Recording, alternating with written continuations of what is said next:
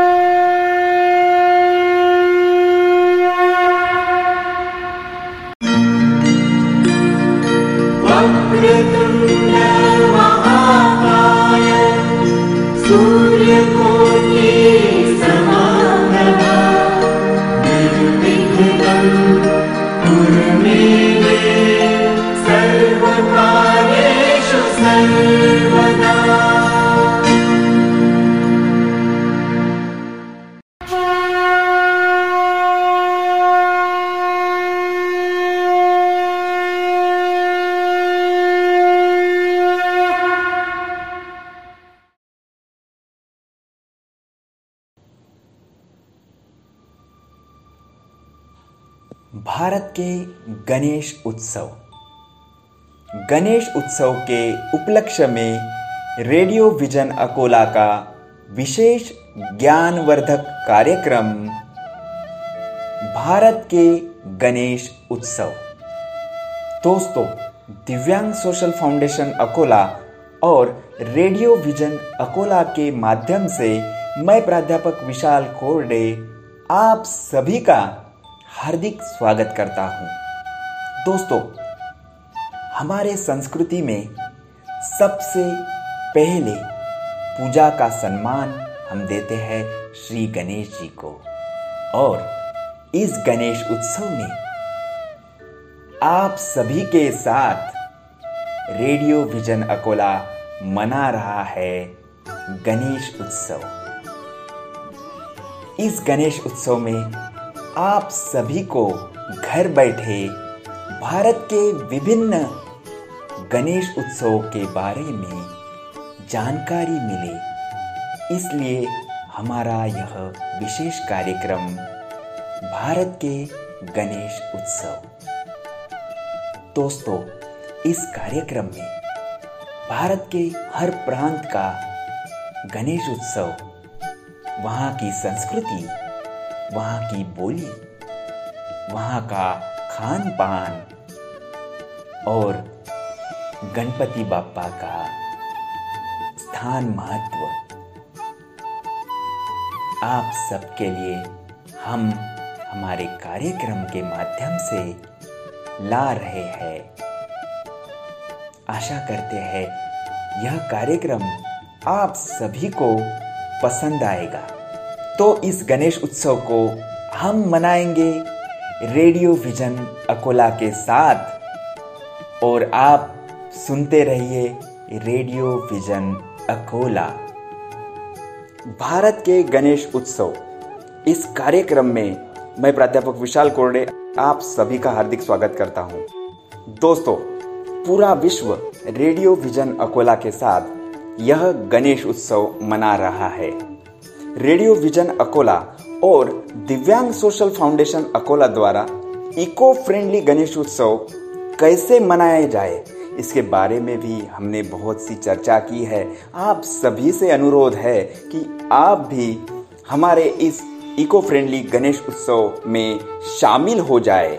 आज भारत के गणेश उत्सव इस कार्यक्रम में उज्जैन, मध्य प्रदेश के चिंतामन गणेश मंदिर का विशेष गणेश उत्सव और वहाँ की परंपरा इस बारे में विशेष कार्यक्रम हम प्रस्तुत कर रहे हैं। इस कार्यक्रम का लेखन और निवेदन किया है निशा मोदी ने। निर्मित सहयोग है हिमांशु निमकरडे का। संकल्पना सीमा चतुर्वेदी और निर्मित है रमा लड्ढा एंड ग्रुप की। तो आओ सुने रेडियो विजन अकोला का विशेष कार्यक्रम भारत के गणेश उत्सव।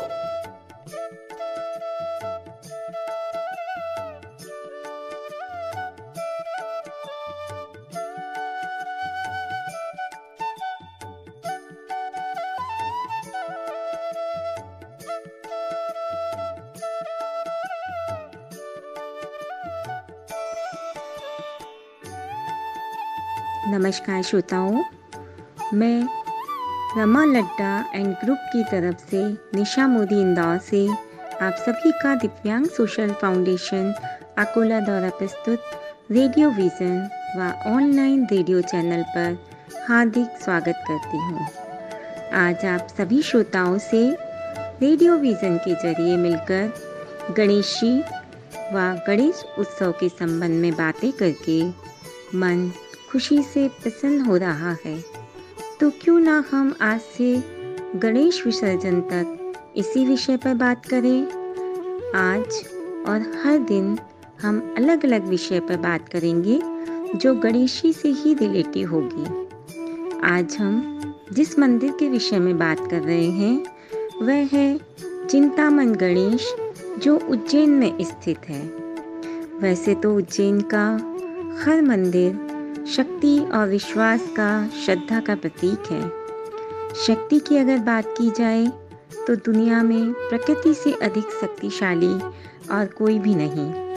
प्रकृति ने ही हम सभी को जन्म दिया है और इसकी गोद में खेलकर हम बड़े हुए हैं।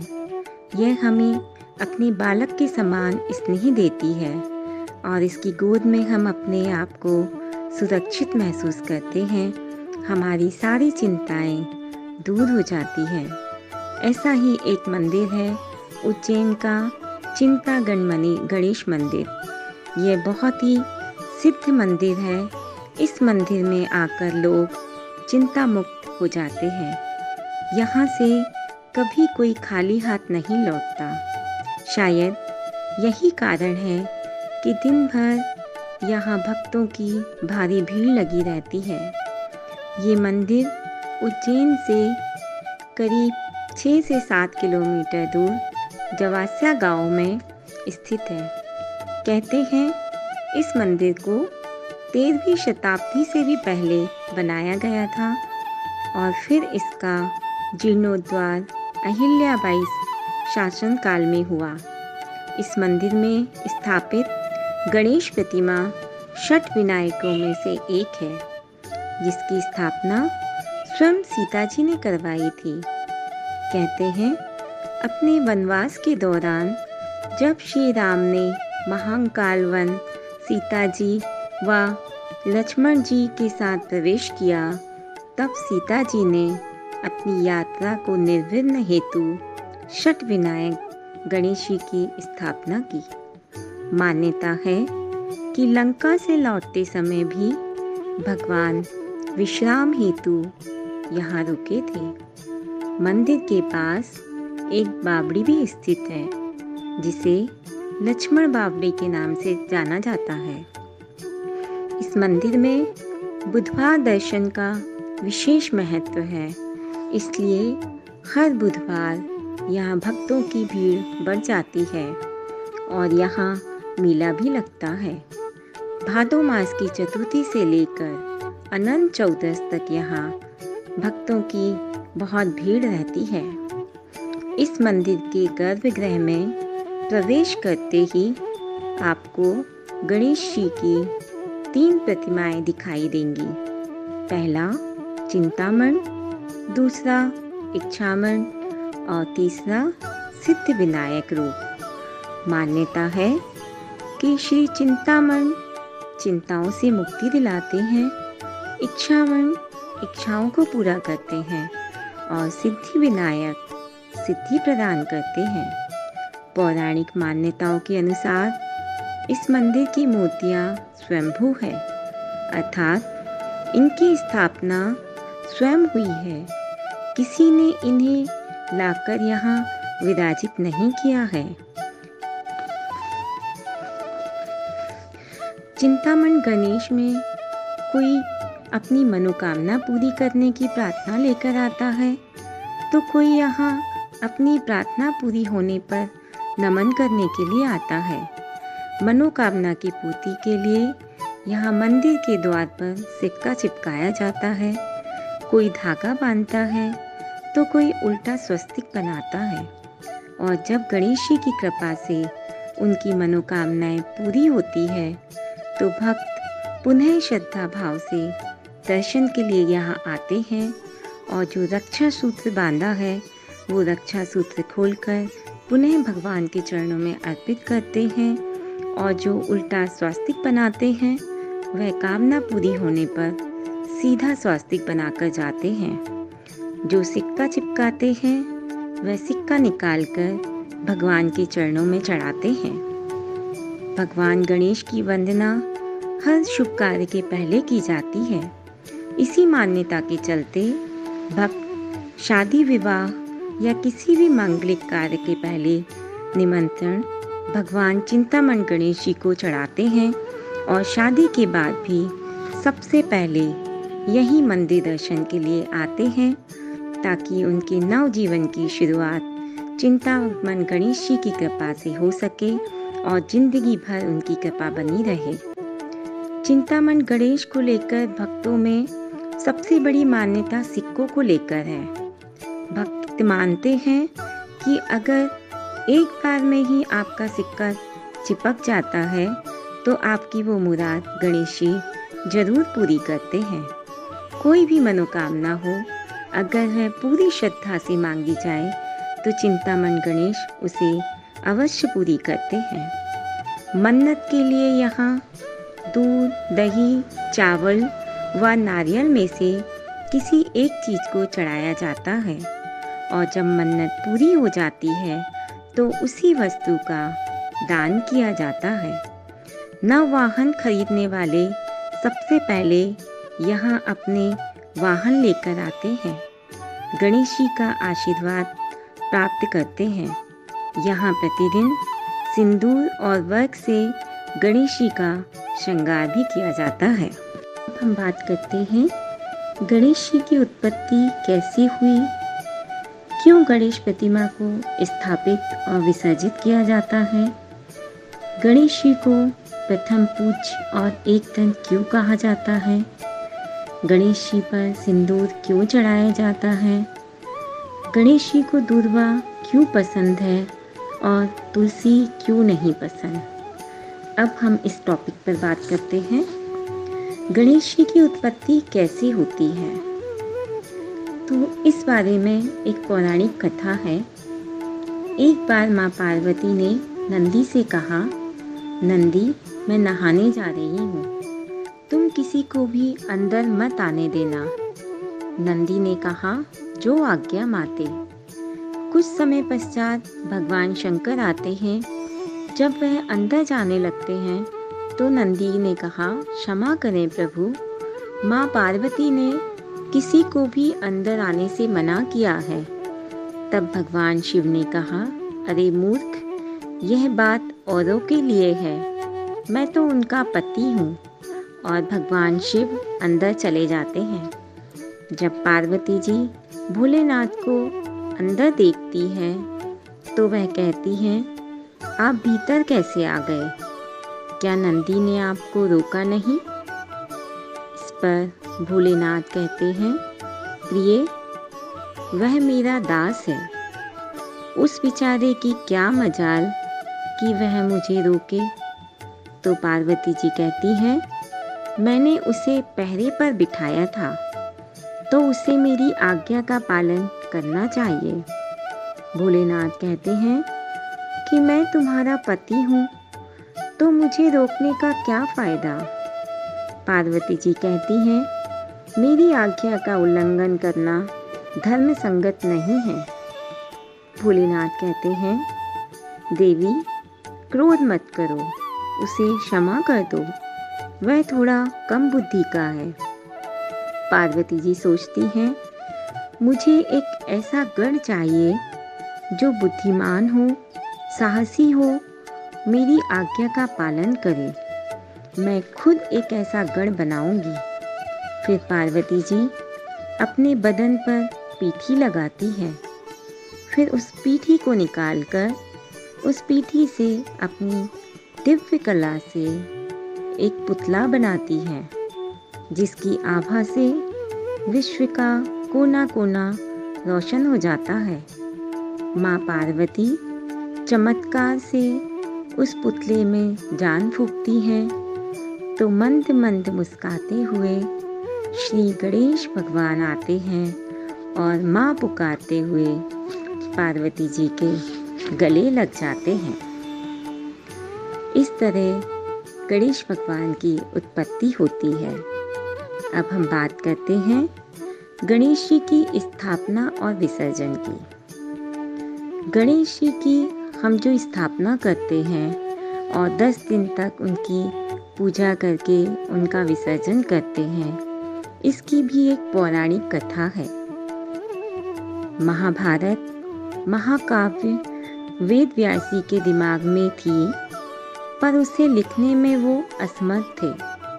ब्रह्मा जी ने उन्हें बताया कि इसको लिखने का कार्य सिर्फ़ एक ही देवता कर सकते हैं और वह है गणेश जी। क्योंकि उनसे ज़्यादा ज्ञानी कोई नहीं है। वो ही बुद्धि के देवता हैं। तो आप उन्हीं से लिखवाइए। व्यास जी ने गणेश जी से कहा तो गणेश जी ने सहमति दे दी कि वे इस महाकाव्य को लिखेंगे। गणेश जी ने लगातार दस दिनों तक महाभारत लिखी। व्यास जी उनके सामने बैठे थे। वे श्लोक बोल रहे थे और गणेश जी लिख रहे थे। अभी दस दिनों तक गणेश जी को पानी पीना भी वर्जित था। एक सेकंड के लिए भी गणेश जी बीच में नहीं रुके थे। तब वेद व्यास जी ने देखा कि गणेश जी को थकान हो रही है। और उनके शरीर से पसीना आ रहा है। तो उन्होंने अपने आसपास से मिट्टी लेकर गणेश जी के शरीर पर लगा दी, जिससे गणेश जी के शरीर का तापमान ना बढ़े और जैसे जैसे समय आगे बढ़ता गया, गणेश जी के शरीर पर लगी हुई मिट्टी सूखने लगी। और गणेश जी के शरीर पर अकड़न आ गई जिसके कारण गणेश जी का एक नाम पार्थिव गणेश पड़ा और इसीलिए हम मिट्टी की गणेश मूर्ति स्थापित करते हैं। दस दिन तक इसको लिखने का कार्य चलता रहा। भाद्र पक्ष की चतुर्थी को वेद व्यास जी ने गणेश जी की पूजा भी की थी और दस दिन बाद जब गणेश जी के शरीर का तापमान बहुत बढ़ गया तो वेद व्यास जी ने उन्हें पवित्र जल में बैठा दिया। यही कारण है कि हम चतुर्थी को गणेश जी की स्थापना करते हैं और दस दिन बाद अनंत चौदस को उनका विसर्जन करते हैं। बात करते हैं कि गणेश जी को प्रथम पूज्य क्यों कहते हैं। हिंदू धर्म में किसी भी शुभ कार्य को करने से पहले गणेश जी की पूजा करना आवश्यक माना गया है, क्योंकि उन्हें विघ्नहर्ता तथा रिद्धि सिद्धि का स्वामी कहा जाता है। उनके स्मरण, ध्यान, जप व आराधना से मनोकामनाओं की पूर्ति होती है और विघ्नों का विनाश होता है। वह शीघ्र प्रसन्न होने वाले बुद्धि के विधाता व साक्षात गण स्वरूप है। गणेश जी का अर्थ है गणों का इष्ट, अर्थात गणों का स्वामी। किसी भी पूजा, आराधना, अनुष्ठान व कार्य में गणेश जी के गण कोई बाधा ना पहुँचाए, इसलिए सर्वप्रथम गणेश पूजा करके उसकी कृपा प्राप्त की जाती है। प्रत्येक शुभ कार्य के पहले श्री गणेशाय नमः का उच्चारण कर यह मंत्र बोला जाता है। वक्रतुंड महाकाय सूर्यकोटि समप्रभा। निर्विघ्नं कुरु मे देवा। सर्वकार्येषु सर्वदा। अर्थात विशाल आकार व टेढ़ी सूंड वाले करोड़ों सूर्य के समान तेज वाले। हे देव गणेशी, मेरे सर्व कार्यों को निर्विघ्न संपन्न करें। गणेशी विद्या के देवता हैं। पद्म पुराण के आरंभ में जब यह प्रश्न उठा कि प्रथम पूज्य किसे मना जाए तो सभी देवतागण ब्रह्मा जी के पास पहुँचे। ब्रह्मा जी ने कहा कि जो कोई संपूर्ण पृथ्वी की परिक्रमा सबसे पहले कर लेगा, उसे ही सर्वप्रथम पूजा जाएगा। इस बात पर सभी देवतागण अपने अपने वाहनों पर सवार होकर पृथ्वी की परिक्रमा के लिए चल पड़े। चूँकि गणेश जी का वाहन चूहा है और उनका शरीर स्थूल है तो ऐसे में वो परिक्रमा कैसे कर पाते?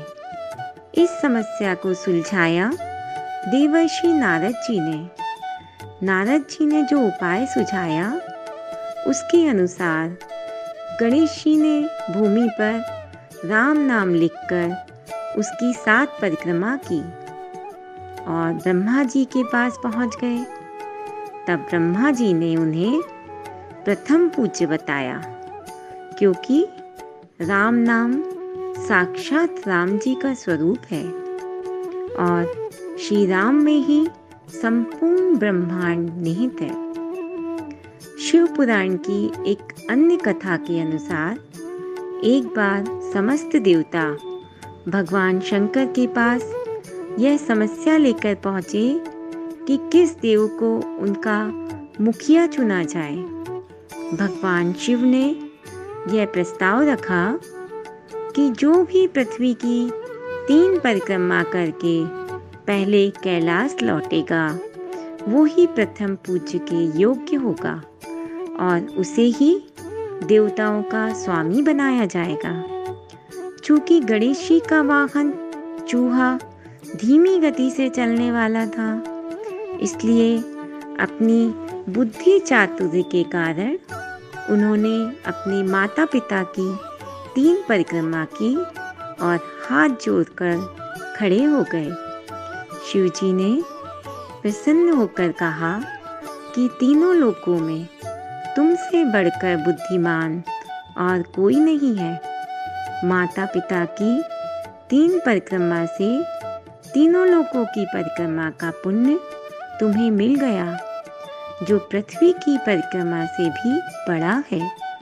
इसलिए जो मनुष्य किसी पूजा के पहले तुम्हारा पूजन करेगा, उसे किसी भी प्रकार की कोई बाधा नहीं आएगी।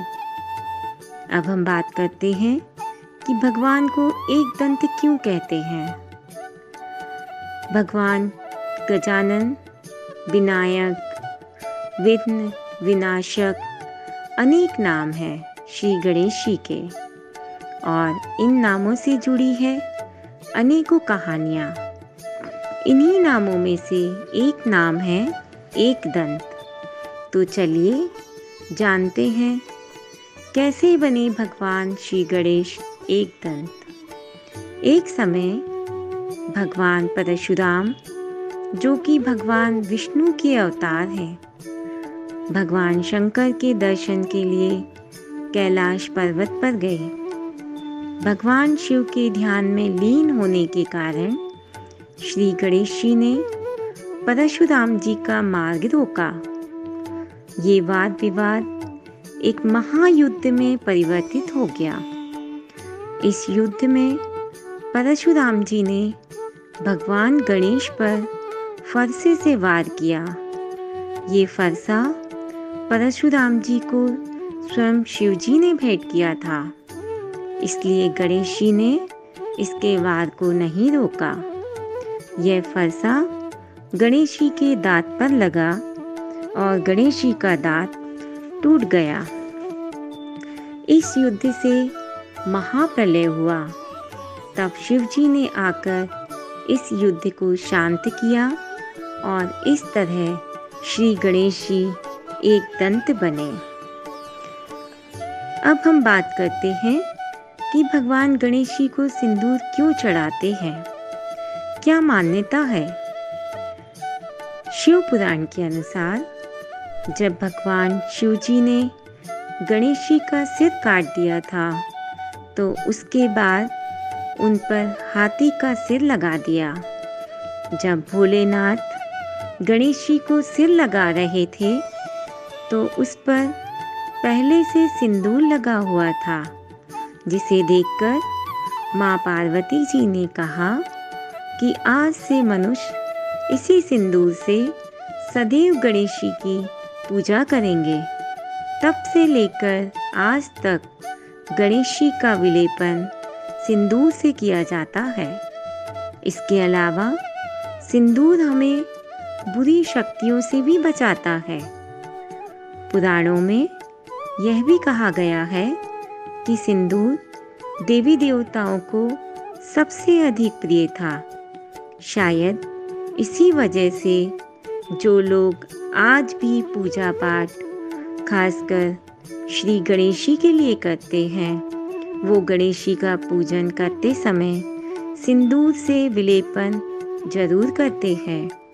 यदि आप बुधवार को गणेश जी को सिंदूर चढ़ाएँगे तो वो आपकी सभी मनोकामनाएँ ज़रूर पूरी करेंगे।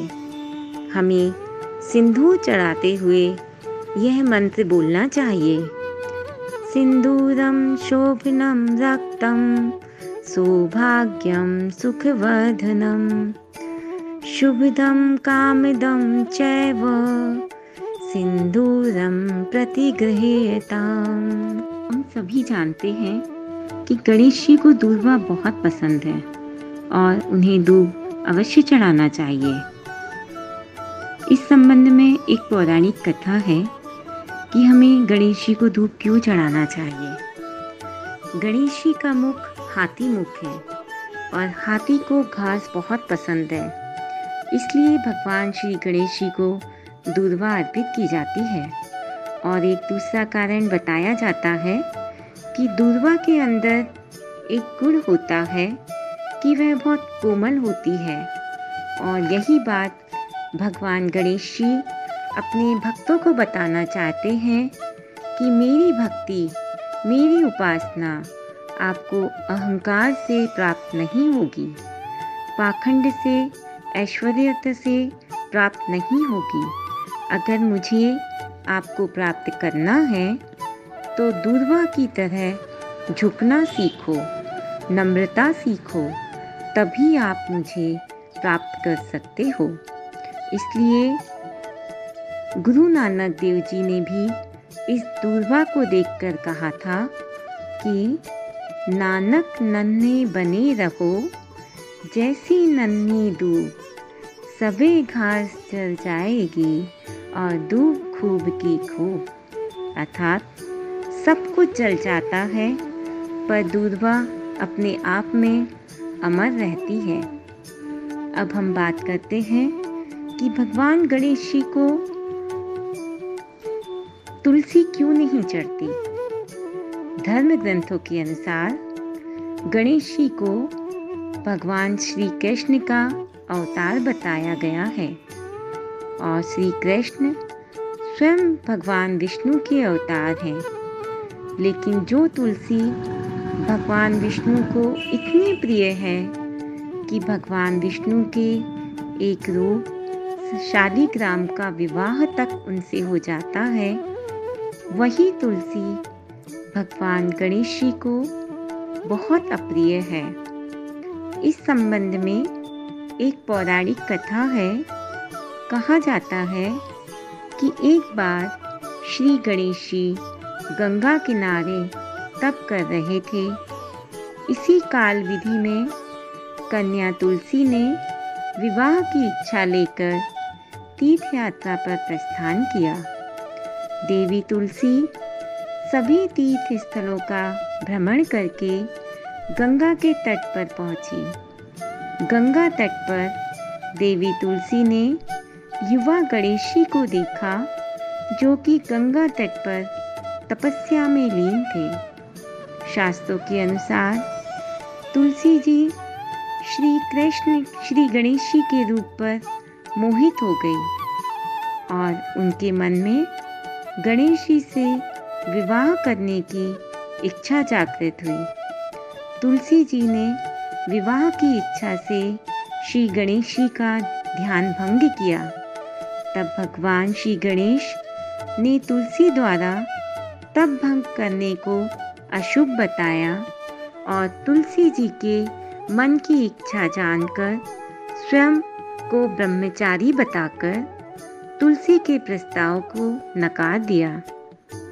श्री गणेश जी द्वारा अपने विवाह के प्रस्ताव को मना कर देने से देवी तुलसी बहुत दुखी हुई और क्रोध में आकर श्री गणेश जी के दो विवाह होने का श्राप दे दिया। इस पर श्री गणेश जी ने भी तुलसी जी को श्राप दे दिया। कि तुम्हारा विवाह एक असुर से होगा। एक असुर की पत्नी होने का श्राप सुनकर तुलसी जी ने गणेश जी से माफ़ी मांगी। तब श्री गणेश जी ने तुलसी जी से कहा कि तुम्हारा विवाह शंखचूर्ण राक्षस से होगा। किंतु फिर तुम एक पौधे का रूप धारण करोगी।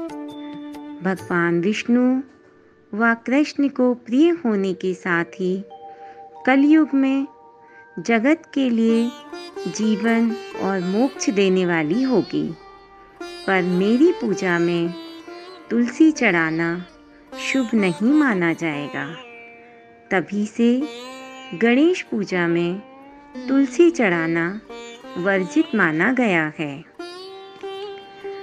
दोस्तों, श्रोताओं आप सभी को गणेश जी के बारे में यह जानकारी सुनकर अच्छा लगा होगा। कल हम एक और नई जगह पर गणपति जी व वहाँ के गणेशोत्सव की जानकारी लेकर हाजिर होंगे। तब तक आप सुनते रहिए दिव्यांग सोशल फाउंडेशन द्वारा प्रस्तुत ऑनलाइन रेडियो चैनल। पुनः आप सभी को गणेश उत्सव की बहुत बहुत शुभकामनाएँ बहुत बहुत बधाइयाँ।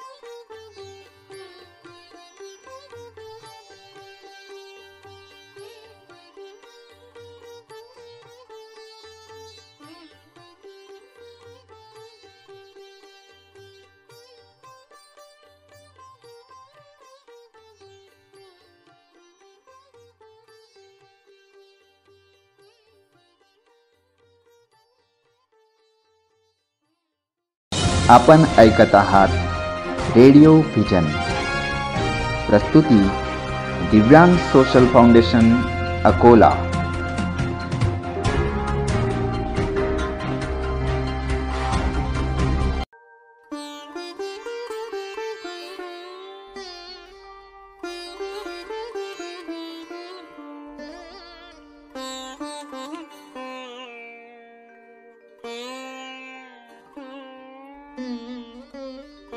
नमस्कार मित्रांनो. माझं नाव Rashmi Jambhorkar. Radio vision and Divyang social foundation Akola मध्ये तुमचं स्वागत आहे. नेहमीप्रमाणे आजही एक विषय घेऊन तुमच्याशी हितगुज करायला मी आलेली आहे. या आपला या आजचा विषय आहे गणेश चतुर्थी. सध्या सगळीकडे भक्तिमय वातावरण पसरलं आहे आपला गणूबाप्पा येण्याची वेळ झाली आहे की नाही? त्यामुळे आनंदी आनंद आहे. संपूर्ण देशभरात मोठ्या भक्तिभावाने गणेशाच्या मूर्तीची स्थापना करण्यात येते. या दहा दिवसात भक्त श्रद्धेनुसार कोणी दीड दिवसाचा कोणी पाच दिवसाचा कोणी सात दिवसाचा किंवा पूर्ण दहा दिवस गणेशाची स्थापना करून त्याची आराधना करतात. आणि मग शेवटच्या दिवशी त्याचं विसर्जन करतात. खरी सार्वजनिक गणेशोत्सवची सुरुवात कोणी केली माहिती आहे का तुम्हाला? हे तर सगळ्यांना माहिती आहे. पण त्याची खरी सुरुवात जी झालेली आहे ती महाराष्ट्रात झाली आहे. पेशवाई काळामध्ये झाली आहे. ब्रिटिश लोकांनी ज्यावेळेस आपल्या पेशवाईवरती आपला हक्क गाजवला होता त्यामुळे आपल्याच काही लोकांमध्ये थोडासा दुरावा निर्माण झाला. आणि तो दुरावा कमी करण्यासाठी म्हणून लोकमान्य बाळ गंगाधर टिळक यांनी ही कल्पना सुचली आहे. त्यांना ही कल्पना अशी सुचली की सार्वजनिक गणेश उत्सव सुरू केल्याने लोकांमधील आपसा आपसी जो दुरावा आहे तो कमी होईल. अठराशे त्र्याण्णव साली पहिल्यांदा हा उत्सव साजरा करण्यात आला. तोही पेशवाई काळात ब्रिटिश काळात. आणि तेव्हापासून संपूर्ण महाराष्ट्रातच नाही तर संपूर्ण जगभरात हा उत्सव साजरा केला जातो. आता या दिवसाला गणेश चतुर्थी का म्हटलं जातं? गणेशाचे अनेक अवतार आहेत. त्यापैकी एक अवतार म्हणजेच गणेशाचा अवतार. हा याचा जन्म झाला भाद्रपद शुक्ल चतुर्थीला. असे मानले जाते की या म्हणजे या दिवसाला महासिद्धिविनायकी चतुर्थी असे म्हणतात किंवा शिवा असे म्हटले जाते. त्यामुळे आपल्या गणपती बाप्पाला देवांमध्ये सर्वप्रथम पूजले जाते. गणपती हा हिंदू धर्मातील बुद्धीचा अधिष्ठता मानला जातो. विघ्नांचा नियंत्रक नियंत्रक मानला जातो. त्यामुळे याला खूप महत्त्व आहे. गणेशाचं वाहन जे आहे ते उंदीर मुषक सगळ्यांनाच माहिती आहे. त्याचं शस्त्र जे आहे ते आहे पाश अंकुश दंत. हे एका शस्त्राचे तीन नावं आहे. आपले आपण ज्यावेळेस गणेशाची स्थापना करतो तेव्हा सुंदर सजावट करतो. त्याप्रमाणे पूजेचे सर्व साहित्य सर्व प्रकारची छान वेगवेगळी वेगवेगळी लायटिंग हे ते असं सगळं असा करून आपण त्याचं त्याची प्रतिस्थापना करतो त्याची पूजा करतो. या पूजेमध्ये एक भाग जो असा आहे की गणेशाला सुद्धा एकवीस प्रकारच्या पत्रींचा समावेश करतात. त्याचं त्या शुद्ध मानल्या जातात. आणि विशेष म्हणजे ह्या एकवीस प्रकारच्या ज्या पत्र्या आहे त्या सगळ्या वनस्पती औषधी आहे. त्याची एकवीस नावं मी तुम्हाला सांगणार आहे. प्रत्येक पत्री जी आहे प्रत्येक वनस्पती जी आहे ती गुणकारक आहे. त्याच्यात काहीसे गुण आहे की जे आपल्याला शरीरासाठी स्वस्थ ठेवण्यासाठी उपयोगी आहे. त्याच्यामध्ये सर्वप्रथम येते पिंपळ नंतर येते अर्जुन वेल मग रुईचे झाड मग मारव्याचे झाड. कन्हेर देवधार डोरली डाळिंब आघाडा केना विष्णुकांता शमीपत्र तुळस धोत्रा बेलपत्र माका मधुमालती बोर हादगा केवडा. आणि सगळ्यात शेवटचं म्हणजे एकवीस नंबरची जी पत्री आहे ती म्हणजे दुर्वा. अशा सर्व औषधी गुणधर्म असलेल्या वनस्पतीचा समावेश गणेश पूजेत केला जातो. मित्रांनो चला तर मग आपणही सगळे मिळून हा उत्सव साजरा करूया. गणपती बाप्पा मोरया आणि पुन्हा भेटूया लवकरच आपल्या पुढल्या कार्यक्रमात. Radio vision Divyang social foundation Akola. नमस्कार.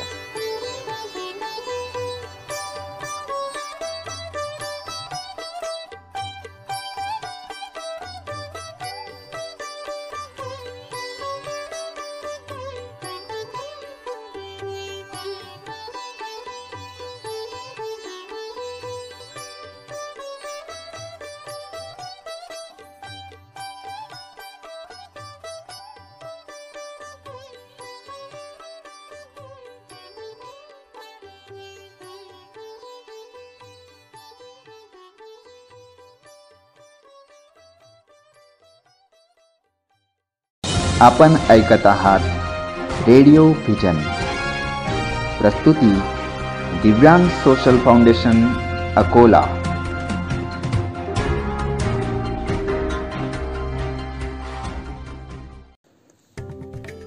गणपती बाप्पा मोर्या मंगलमूर्ती मोर्या. श्रोते हो आपण ऐकत आहात रेडिओ व्हिजन अकोला.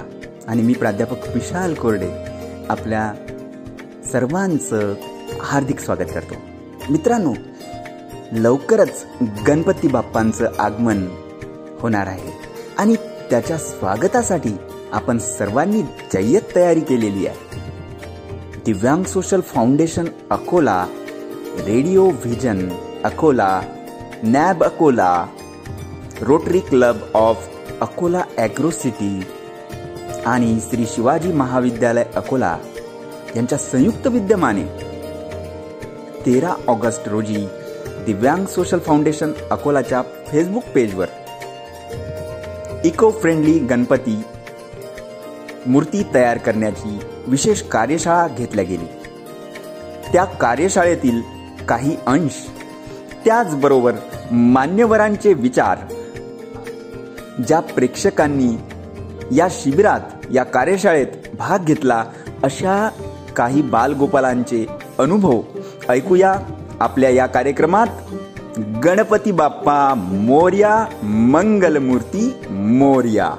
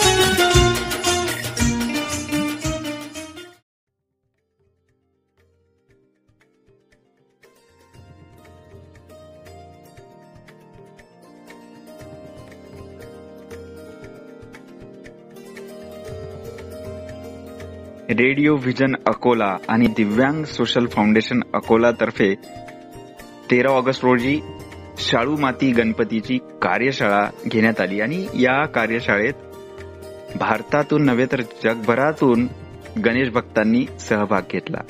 आणि औरंगाबादवरून एक छोटी बालमैत्रीण आपल्यासोबत जुळलेली आहे. तिचं नाव आहे देवश्री शेळके. देवश्री कशी आहेस तू? मी मजेत आहे. गणपती बाप्पा! मोर्या। मंगलमूर्ती। मोर्या। देवश्री तू या शाळू मातीच्या गणपतीच्या कार्यशाळेत भाग घेतला. तुला कसं वाटलं? तुझा अनुभव सांग. मी हा गणपती बनवला आणि मी स्वतः बनवला. आणि मी त्याला कलर पण करणार आहे नॅचरल कलर्स मी आणि मी हाच गणपती बसवणार आहे. व्हेरी गुड आणि अं, यावर्षी गणपती बाप्पा बसवताना तू काय काय काळजी घेणार आहे मी थर्माकॉल्स आणि प्लास्टिक यूज नाही करणार आहे. अरे वा म्हणजे तू जी सजावट करणार आहे ती पूर्ण नॅचरल करणार आहे. म्हणजे जसे पानं फुलं हे ते कसे बनवणार आहेस तू? सांग. मी ते पेपरनी बनवणार आहे. अच्छा.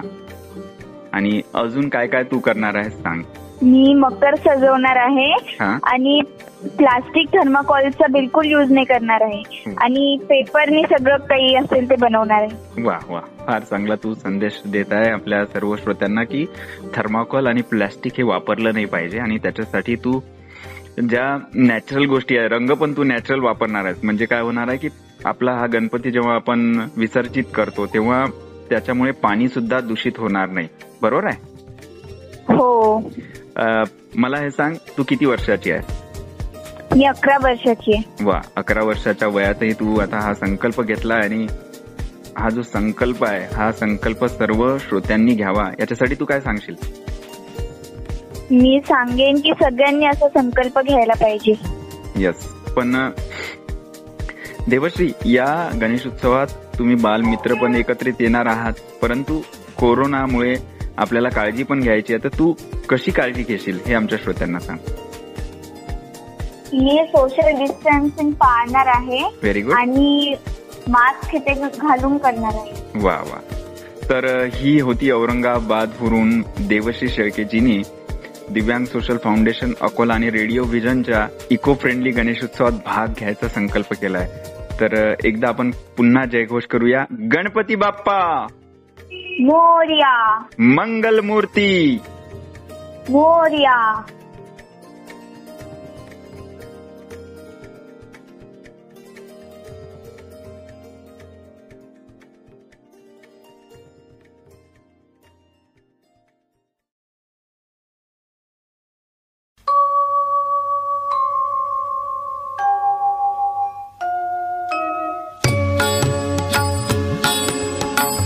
प्रथम तुला वंदितो. कृपाळा प्रथम तुला वंदितो. कृपाळा गजानना गणराया.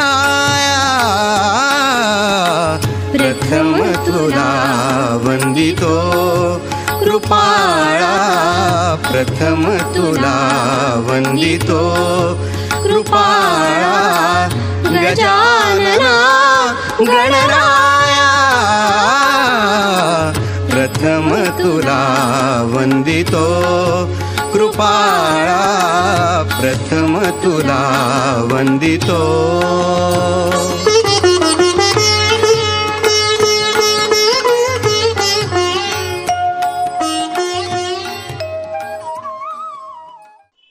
गणपती बाप्पा मोर्या मंगलमूर्ती मोर्या.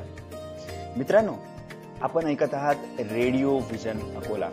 आणि आज म्हणजे तेरा ऑगस्ट रोजी अकोल्यात एक आगळी वेगळी कार्यशाळा संपन्न झाली. आता मित्रांनो गणपतीचे दिवस जवळ येत आहेत आणि ही कार्यशाळा पण ती तशीच असेल ना? हो. म्हणजे इको फ्रेंडली गणेश मूर्ती बनवण्याची एक विशेष कार्यशाळा गेल्या सात आठ वर्षापासून दिव्यांग सोशल फाउंडेशन अकोलाच्या माध्यमानं अकोल्यात राबवल्या जाते आहे. आणि या कार्यशाळेत मार्गदर्शक म्हणून खंडेलवाल महाविद्यालयाचे डॉक्टर ज्ञानसागर भोकरे हे विशेष उपक्रम करतात आहे. आणि गेल्या चौदा वर्षापासून विद्यार्थ्यांना ही माहिती देत आहेत आणि एक जनजागृती करीत आहेत. तर आपण त्यांच्याशी बातचीत करूया. नमस्कार सर. नमस्कार. सर मला हे सांगा की आज जी ही कार्यशाळा संपन्न झाली आणि तुम्ही मार्गदर्शक होते याचा अनुभव कसा आहे? तुम्ही जेव्हा ऑनलाईन करत होते दरवर्षी तुम्ही सर्व लोकांच्या समोर हे करत असता पण यावर्षी आपल्याला ऑनलाईन करायला ही भेटली आणि दिव्यांग सोशल फाउंडेशन अकोलाच्या फेसबुक पेजवरून आपण लाईव्ह केली. पंचवीस तीस हजार लोक या पेजला निरंतर लाईक करतात पाहतात. तर आपलं याबद्दल थोडस आमच्या श्रोत्यांना सांगा. सर्वप्रथम मी दिव्यांग सोशल फाउंडेशन चा विशेष आभार व्यक्त करतो की त्यांनी ही ऍक्टिव्हिटी घेतली. त्याचबरोबर radio vision rotary club of Akola agro city आणि श्री शिवाजी महाविद्यालय त्या सर्वांनी संयुक्त विद्यमानाने ही ऍक्टिव्हिटी प्रमोट केली. सुरुवातीला जेव्हा फेसबुक लाईव्ह याबद्दल मला जेव्हा म्हटलं की फेसबुक लाईव्ह तेव्हा थोडासा विचार होता की फेसबुकवर ही कार्यशाळा होईल का? कारण गेल्या चौदा वर्षात मी व्हर्च्युअल प्रत्यक्ष कार्यशाळा घेतली. आणि आता आपल्याला ही फेसबुकमध्ये घ्यायची तेव्हा मनात थोडीशी शाशंका होती की कसं होईल. पण जेव्हा एक दोन मिनिटं कार्यशाळा जेव्हा सुरुवात झाली आणि लोकांचा रिस्पॉन्स लक्षात आला की लाईक आणि लोकांना समजतंय आपण जे बोलतोय ते लोकांपर्यंत पोचते हे जेव्हा कळायला लागलं तेव्हा मनातली जी धाकधुकी होती ती निघून गेली आणि अतिशय चांगल्या वातावरणात ही कार्यशाळा पार पडली. आहे बरोबर आहे. आणि सर जगभरातून वेगवेगळे संदेश या पेजवर मी बघतोय आले आहेत आणि लोकांना फार आवडत आहे तुम्ही या सर्व पाहणाऱ्या श्रोत्यांना किंवा रेडिओ विजन ऐकणाऱ्या श्रोत्यांना संदेश काय द्याल? मी हेच म्हणेल की पर्यावरणाचं रक्षण करण्यासाठी गणपतीची मूर्ती मातीची ती पर्यावरणाच्या हिताची. जर येणाऱ्या काळासाठी जर आपल्याला पर्यावरण संवर्धन करायचं असेल तर त्यासाठी आपण जर देवापासून सुरुवात केली तर बाकी गोष्टीमध्ये हळूहळू हे सगळं रुजेल आणि आपण पर्यावरणाचं रक्षण करू आणि येणाऱ्या काळासाठी पर्यावरणाचं जतन केलं जाईल. वा वा. फार सुंदर सर. आणि सर मी असं ऐकलं की एक स्पर्धा सुद्धा आपण या माध्यमानं घेत आहेत. या स्पर्धेबद्दल पण आमच्या सर्व श्रोत्यांना तुम्ही सांगा. अं, आज आपण जी इको फ्रेंडली मूर्ती निर्मिती कार्यशाळा घेतली त्यावेळा मी सर्व श्रोत्यांना आव्हान केलेलं आहे. आम्ही याच्यासाठी एक युट्यूबवर व्हिडिओ पण टाकलेला आहे मूर्ती कशी बनवायची. तर हा व्हिडिओ बघून किंवा फेसबुकवर लाईव्ह बघून आपण आपली गणपतीची मूर्ती बनवायची आहे. त्याला घरीच कलर करायचा इको फ्रेंडली कलर्सने आणि त्याची हे त्याला त्याची स्थापना करायची त्या मूर्तीची. आणि मूर्तीची स्थापना केल्यानंतर त्याचा फोटो आम्हाला पाठवायचा आहे.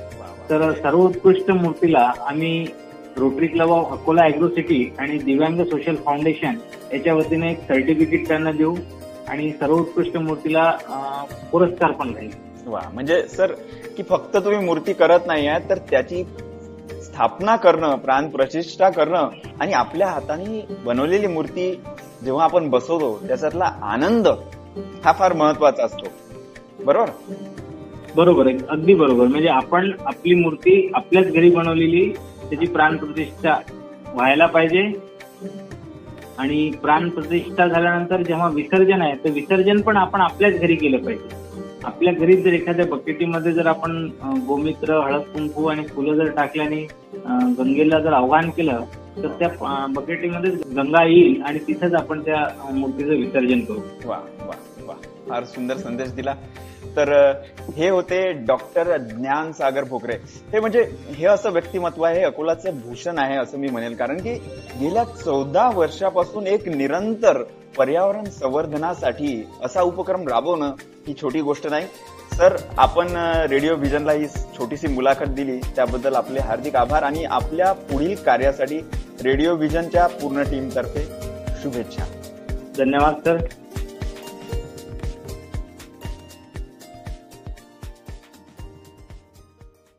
जय गणपति गुणपति, गजवदना जय। गणपति गुणपति, गजवदना।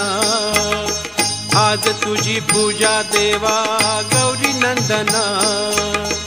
आज तुझी पूजा देवा, गौरी नंदना। जय गणपति गुणपति, गजवदना। जय गणपति गुणपति गजवदना. कुडी झाली देऊळ छान काळ जात सिंहासन. कुडी झाली देऊळ छान काळ जात सिंहासन. काळ जात सिंहासन मधोमध गजानन. काळ जात सिंहासन मधोमध गजानन दोहीकडे रिद्धी सिद्धी उभ्या ललना.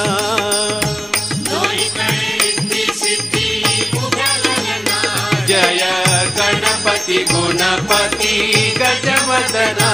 जय गणपति गुणपति गजवदना.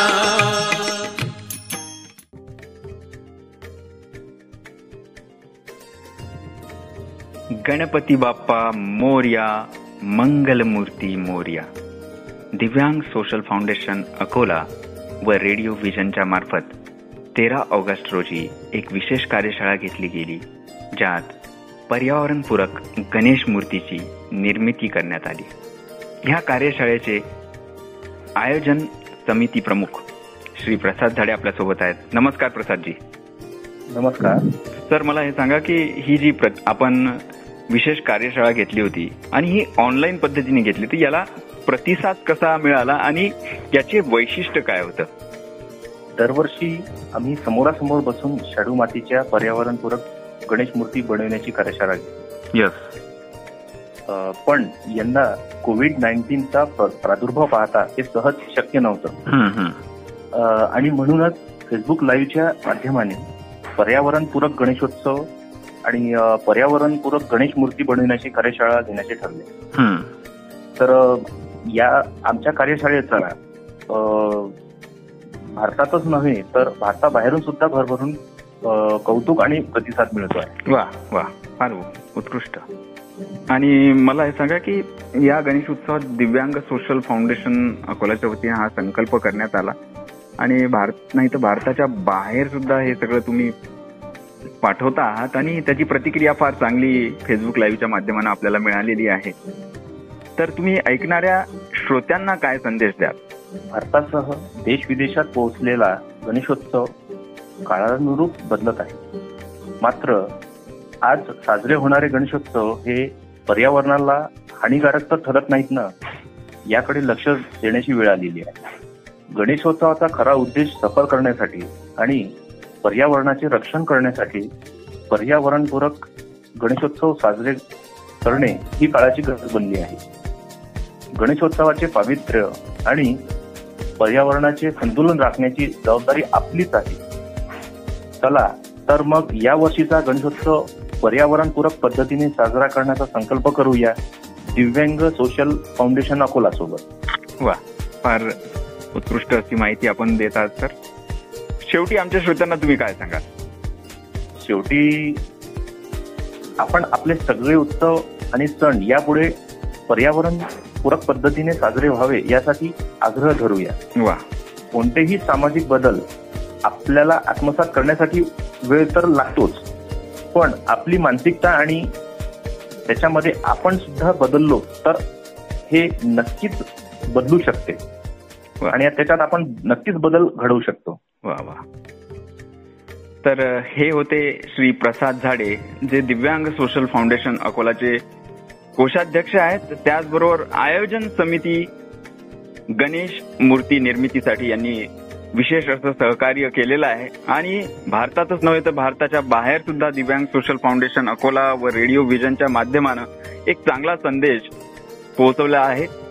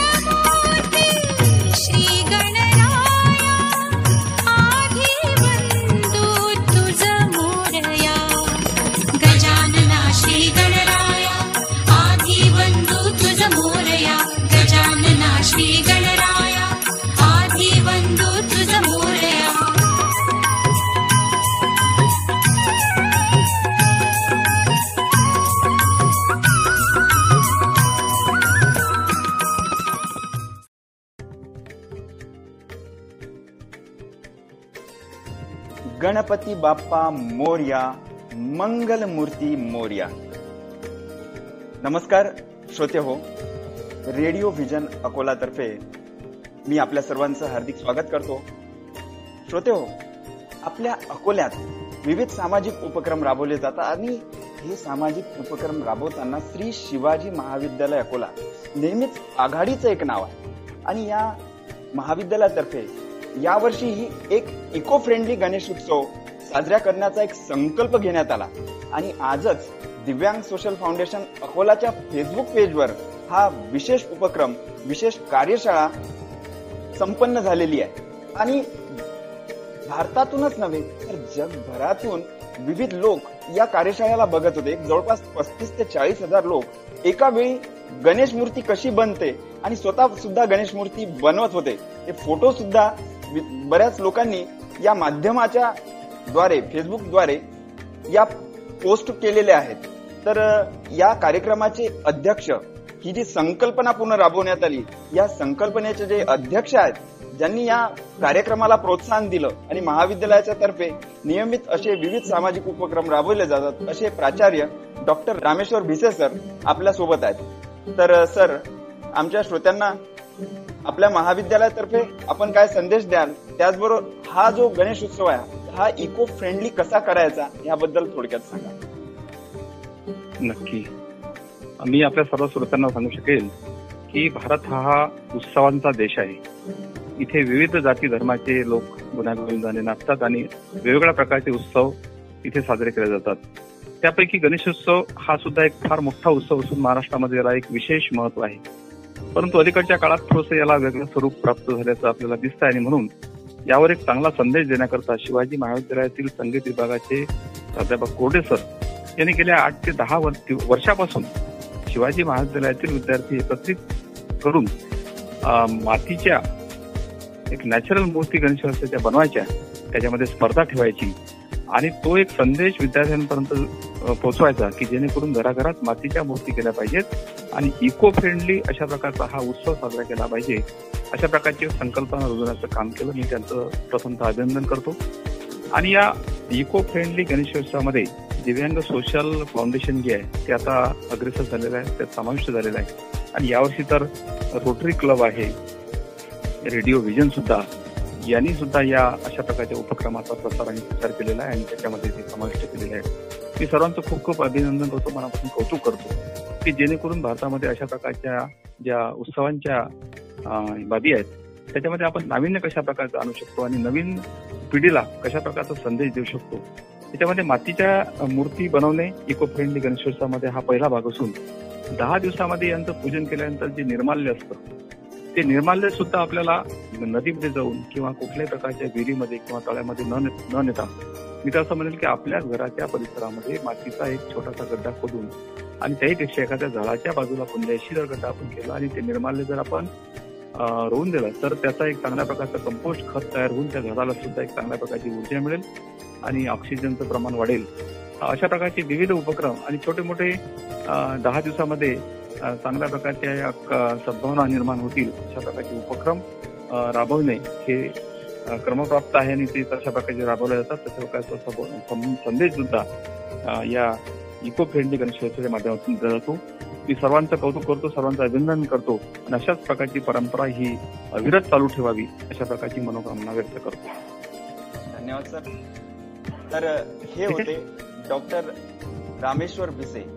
जे प्राचार्य आहेत श्री शिवाजी महाविद्यालय अकोलाचे आणि निरंतर शिवाजी महाविद्यालयाच्या वतीनं विविध सामाजिक शैक्षणिक आणि सांस्कृतिक उपक्रम हे राबवत आहेत. तर श्रोते हो ऐकत रहा रेडिओ व्हिजन अकोला. तर भेटूया आपण अशाच वेगवेगळ्या सामाजिक उपक्रमात आणि सोबत असेल दिव्यांग सोशल फाउंडेशन अकोला. गणपती बाप्पा! मोर्या! मंगल मूर्ती! मोर्या धन्यवाद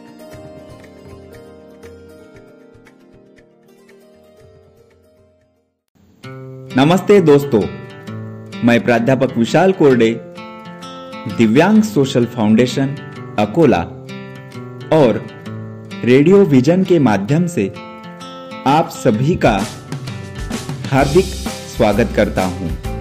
दोस्तों, दिव्यांग सोशल फाउंडेशन अकोला यह एक राष्ट्रीयकृत सामाजिक संस्था है, जो पूरे भारत भर दिव्यांग शिक्षण, रोज़गार और सेहत के लिए अपना योगदान दे रही है। बताते हुए आनंद होता है कि इस साल का आदर्श संस्था यह पुरस्कार अकोला जिला प्रशासन, माननीय जिलाधिकारी माननीय पालक मंत्री और जिला समाज कल्याण विभाग द्वारा दिव्यांग सोशल फाउंडेशन अकोला को 26 जनवरी 2020 को दिया गया है। दिव्यांग सोशल फाउंडेशन अकोला द्वारा रेडियो विजन, यह ऑनलाइन रेडियो चैनल हमने शुरू किया है रेडियो विजन। इस रेडियो चैनल को हम पूरे विश्व के दिव्यांगजनों को समर्पित करते हैं। इस रेडियो चैनल पर शिक्षा और समाज के सभी तबकों के लिए विशेष कार्यक्रम हमने निर्मित किए हैं। आप सभी को अनुरोध है, आप भी अपना विशेष कार्यक्रम रेडियो विजन के माध्यम से प्रसारित कर सकते हो। दिव्यांग सोशल फाउंडेशन, अकोला के सभी सामाजिक कार्यों में अपना सहभाग दे सकते हो। दिव्यांग सोशल फाउंडेशन, अकोला का फेसबुक पेज और इंस्टा पे पूरी जानकारी उपलब्ध है। साथ ही साथ हमारा हेल्पलाइन क्रमांक जो zero nine four two three six five zero zero nine zero है। आप भी हमसे जुड़ सकते हो। हमारे सभी कार्यों में अपना सहभाग दे सकते हो। आज इस अवसर पर दिव्यांग सोशल फाउंडेशन अकोला के सभी सदस्य, साथ ही साथ रेडियो विजन के सभी टीम मेंबर्स को मैं हार्दिक शुभकामनाएँ देता हूँ। हिमांशु निमकरडे, प्रसाद झाड़े और श्रीकांत कोरडे को आभार ज्ञापन करता हूँ। क्योंकि उन्होंने इस रेडियो चैनल के निर्मिति के लिए अपना पूरा योगदान दिया है। तो आप सभी को अनुरोध है कि आप सब रेडियो विजन सुनते रहिए। धन्यवाद।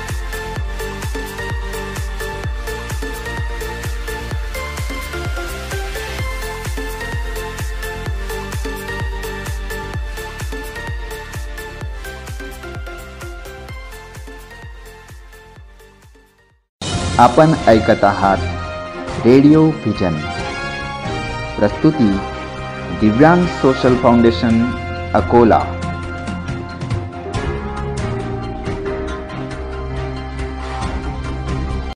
मी डॉक्टर रामेश्वर भिसे प्राचार्य श्री शिवाजी कला वाणिज्य व विज्ञान महाविद्यालय अकोला. मी दिव्यांग सोशल फाउंडेशन अकोल्याच्या रेडिओ व्हिजन या रेडिओ चॅनलला शुभेच्छा देतो. मी प्रमोद भंडारे प्राचार्य औद्योगिक प्रशिक्षण संस्था मुलींची अकोला. दिव्यांग सोशल फाउंडेशन अकोलाच्या रेडिओ व्हिजन या रेडिओ चॅनेलला माझ्या खूप खूप हार्दिक शुभेच्छा. नमस्कार मित्रांनो मी प्रणित कुमार गुप्ता दिव्यांग सोशल फाउंडेशन अकोलातर्फे चालवल्या जाणाऱ्या रेडिओ विजन या रेडिओ चॅनलला खूप खूप शुभेच्छा देतो. नमस्कार मी dietitian Vaishali Rathod Divyang social foundation अकोलाच्या radio vision या रेडिओ चॅनलला हार्दिक शुभेच्छा देते. हॅलो मी डॉक्टर संजय तिडके अकोला दिव्यांग सोशल फाउंडेशनच्या नव्यानं सुरू होत असलेल्या रेडिओ व्हिजनला माझ्या मनपूर्वक शुभेच्छा. नमस्कार मी doctor Monali Chavan dietitian Divyang social foundation अकोलाच्या radio vision या रेडिओ चॅनलला खूप खूप शुभेच्छा देते. नमस्कार मी भारती शेंडे सहप्रांत प्रभारी महाराष्ट्र पूर्व पतंजली योगपीठ हरिद्वार. दिव्यांग सोशल फाउंडेशन अकोलाच्या रेडिओ विजन या रेडिओ चॅनलला माझ्याकडून खूप खूप शुभेच्छा. नमस्कार, मी करुणा भंडारकर, दिव्य मराठी वार्ताहर.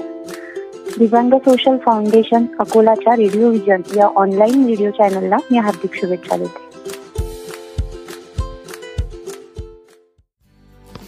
सभी को नमस्कार.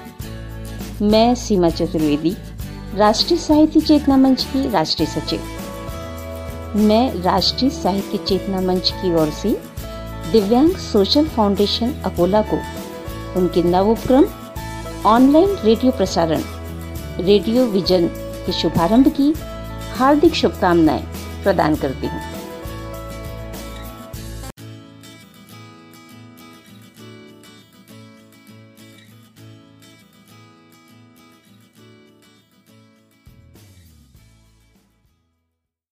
आपण ऐकत आहात रेडिओ व्हिजन प्रस्तुती दिव्यांग सोशल फाउंडेशन अकोला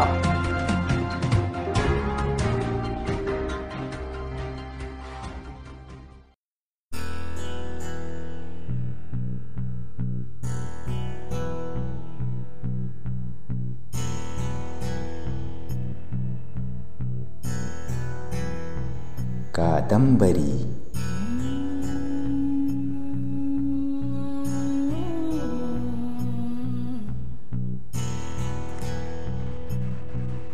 कादंबरी एक नवीन मालिका वजा कार्यक्रम. रेडिओ व्हिजन अकोला घेऊन येत आहे. एक नवा कोरा कार्यक्रम. कादंबरी. कादंबरी वाचताना आपण तिच्यात हरवतो एकरूप होतो. शिकतो लेखकाशी बोलतो. आपण कादंबरी जगतो. पण धावपळीत तिला हाती घेऊन बसणं वाचणं होत नाहीये ना?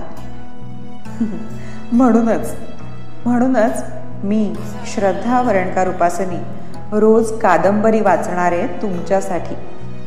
आणि ती तुम्ही ऐकाल आपल्या या कार्यक्रमात. तेव्हा भेटू लवकरच या मालिकेत. कादंबरी.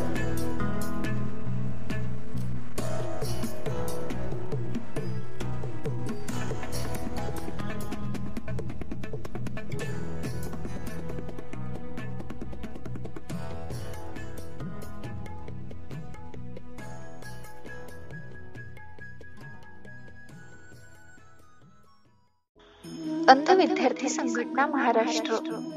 स्वर अमृतधारा अंध विद्यार्थी संघटना महाराष्ट्र आपल्यासाठी घेऊन येत आहे.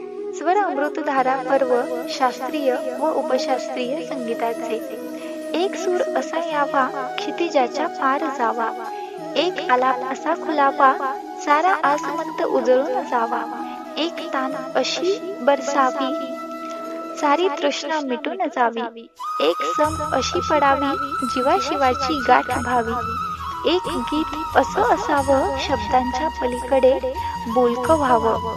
एक श्रोता असा मिळावा अद्वैताचा स्पर्श व्हावा. दृष्टीबाधित बंधू भगिनींना सस्नेह नमस्कार. आपण्यास कळविण्यात अत्यंत आनंद होत आहे की पंडित डी व्ही पलुस्कर आणि उस्ताद बिस्मिल्ला खान यांच्या स्मरणप्रित्यार्थ एका शास्त्रीय उपशास्त्रीय मिश्रित गायन व वादन स्पर्धेचे आयोजन करण्यात आलेले आहे. एक शास्त्रीय गायन यामध्ये बडा ख्याल छोटा ख्याल धमार आणि द्रुपद इत्यादी सादर करू शकता. दोन उपशास्त्रीय यामध्ये ठुमरी कचरी चैती झुला होरी टप्पा आणि तराणा इत्यादी सादर करू शकता.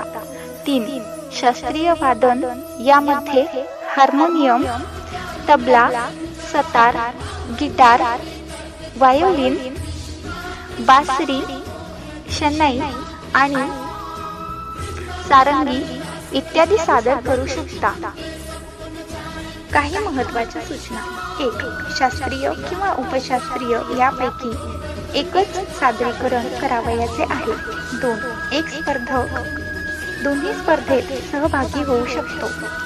तीन स्पर्धकांनी सादरीकरण करीत असताना तानपुऱ्याची किंवा हार्मोनियमची स्केल घेऊन सादरीकरण करावयाचे आहे. चार ही स्पर्धा व्हॉट्सअप आणि युट्यूब माध्यमातून घेतली जाईल. पाच. स्पर्धेचा निकाल तीस टक्के युट्यूब लाईक्स आणि सत्तर टक्के परीक्षक देतील. सहा. या स्पर्धेत नाव नोंदणीची अंतिम तारीख पंचवीस ऑगस्ट दोन हजार वीस असेल. शास्त्रीय उपशास्त्रीय गायन आणि वादनाचा व्हिडिओ बनवून पाठवणे आवश्यक आहे. सात व्हिडिओ पाठवण्याची अंतिम तारीख अठ्ठावीस ऑगस्ट दोन हजार वीस असेल. परीक्षकांचे मूल्यांकन आणि युट्यूब लाईव्ह यावर अंतिम निर्णय असेल. नऊ ज्या स्पर्धकांकडे वाद्य उपलब्ध आहे त्यांनी साथीने सादरीकरण करावे. दहा स्पर्धेसंदर्भात सर्व अधिकार संघटना स्वतःकडे राखून ठेवत आहे. स्पर्धेची नियमावली एक.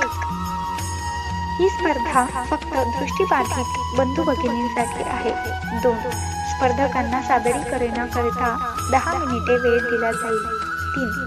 जी व्यक्ती दोन्ही स्पर्धेत सहभागी होत आहे त्यांनी वेगवेगळे व्हिडिओ पाठविणे गरजेचे आहे. चार. स्पर्धकांनी सादरीकरण करण्यापूर्वी स्वतःचे नाव संघटनेचे नाव आणि गायन व वादनाचा प्रकार उल्लेख हवा. पाच. बक्षीस वितरणाचा कार्यक्रम. सहा सप्टेंबर दोन हजार वीस रोजी गुगल मीटवर घेतला जाईल. स्पर्धेचे बक्षिसे पुढील प्रमाणे एक शास्त्रीय व उपशास्त्रीय गायन. प्रथम क्रमांक दोन हजार एक रुपये. द्वितीय क्रमांक एक हजार पाचशे एक रुपये. तृतीय क्रमांक एक हजार एक रुपये. एक प्रोत्साहनपर पाचशे एक रुपये. दोन प्रोत्साहनपर पाचशे एक रुपये. दोन शास्त्रीय वादन. प्रथम क्रमांक दोन हजार एक रुपये. द्वितीय क्रमांक एक हजार पाचशे एक रुपये. तृतीय क्रमांक एक हजार एक रुपये. एक प्रोत्साहनपर पाचशे एक रुपये. दोन प्रोत्साहनपर पाचशे एक रुपये. स्पर्धेचे नाव नोंदणीसाठी संपर्क एक शास्त्रीय व उपशास्त्रीय गायन. याकरिता संपर्क जीवन मराठे ऐंशी पंचावन्न एक्क्याण्णव ब्याण्णव तेहतीस. खुशाल जाधव चौऱ्याहत्तर चौदा शहाण्णव तेवीस एक्कावन्न. दिनेश फुके अठ्ठ्याऐंशी अठ्ठ्याऐंशी शहाण्णव पंधरा शून्य चार. दोन शास्त्रीय वादन. याकरिता संपर्क एक. सुनील राठोड नव्याण्णव बावीस शून्य आठ बावीस शहाण्णव. दोन. आकाश निंबाळकर शहाण्णव शहाऐंशी पंधरा एकाहत्तर अठ्ठेचाळीस. तीन. नितीन शिंदे शहाण्णव पासष्ट एकसष्ट अडुसष्ट एकोणनव्वद.